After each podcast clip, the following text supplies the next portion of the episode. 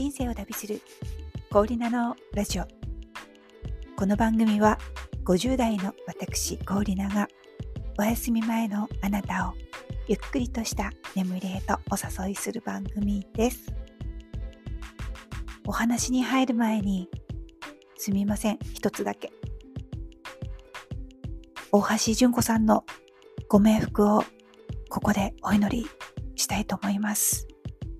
こちらでも何度かご紹介いたしました。日本人離れしたパワフルなボーカルは憧れでした。どうぞ安らかにお眠りください。ということでご挨拶を前に失礼しました。こんばんは。すっかり寒くなって冬支度ですね。今夜のお話は優しい気持ちになれる曲ということで矢野明子さんをご紹介したいと思います。矢野明子さんといえば YMO のステージでテレビで初めて見て衝撃を受けました。次にシングルで花咲小紅っていう曲がヒットして正直まだよくわからなかったんですよね。独特の歌い方、声、パフォーマンス、すべてが異次元の人という感じで、あれ、この人酔っ払っちゃってるのかななんて思ったりして、子供な、子供だからこそ、こう、良さがというか理解が追いつかなかったんですけれども、で、どのタイミングで矢野明子さんに再び出会ったのかというとですね、まさに子育て中ですね。当時、矢野明子さんってアメリカにあの移住なさってて、年末に帰国して、里帰るコンサートっていうものを毎年えー、開いていたんですね。えっ、と、東京では NHK ホールだったんですけど、もあの入場口の脇で託児所を開いていてあの無償だったんですよね。すごいな。それであのコンサートが終わるともうプロのシッターさんがあの預かってくれててあの引き渡してくれておむつも取り替えてくれてと。まあすごいなって思ったんですけどえっとそうですね。確かそれ JWAVE、ラジオ JWAVE の告知で知って、ああ、こんなことやってるんだ、面白いと思って、それで行ってみたということだったんですけど、えー、事前の予習として、えっ、ー、と、アルバムを聞いたんですね。えっ、ー、と、一つだけっていうアルバムなんですけど、これを聞いてみたらですね、もうまさに共感の嵐この方は女性の味方だ。女性に向けてとっても優しいメッセージを送ってる人だっていうことが分かって何度も繰り返し聞きました。子供が寝静まってから一人で聞いてそう母親だからわかるこの気持ちわかるわってあの例えばですねラーメン食べたい。一人で。食べたい。熱いの食べたいっていうところ。これ子供が赤ん坊時代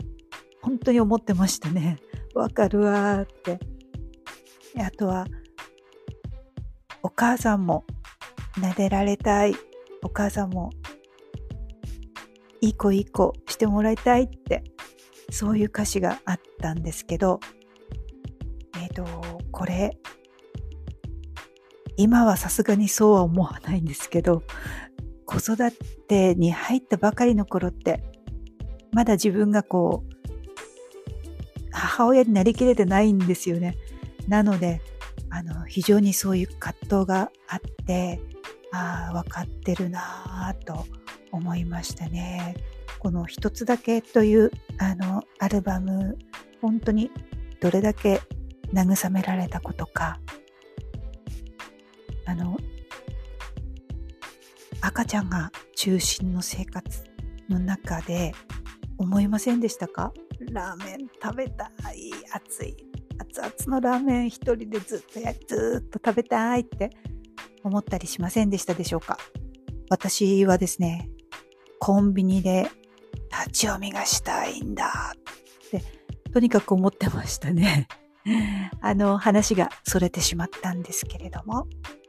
そういうあの一般人の目線を持っている女性ということであのごくごく当たり前の感情などが歌われていて、はあ、みんなそう思うんだ。こんな矢野明子さんでもそういう感情があるのねと慰められる思いでしたね。この一つだけというアルバムなんですけどこれは私は矢野明子さんの中で傑作だと思っていて静かな夜にこの矢野さんの柔らかな声とピアノを聴いているとまあ心が丸くなると言いますか子育て時代のあの大変さもまあ同時に思い出すんですけれども我が子への愛情がよみがえるとでも言うんでしょうか？いやあの今憎たらしいとかそういうのではないんですよ。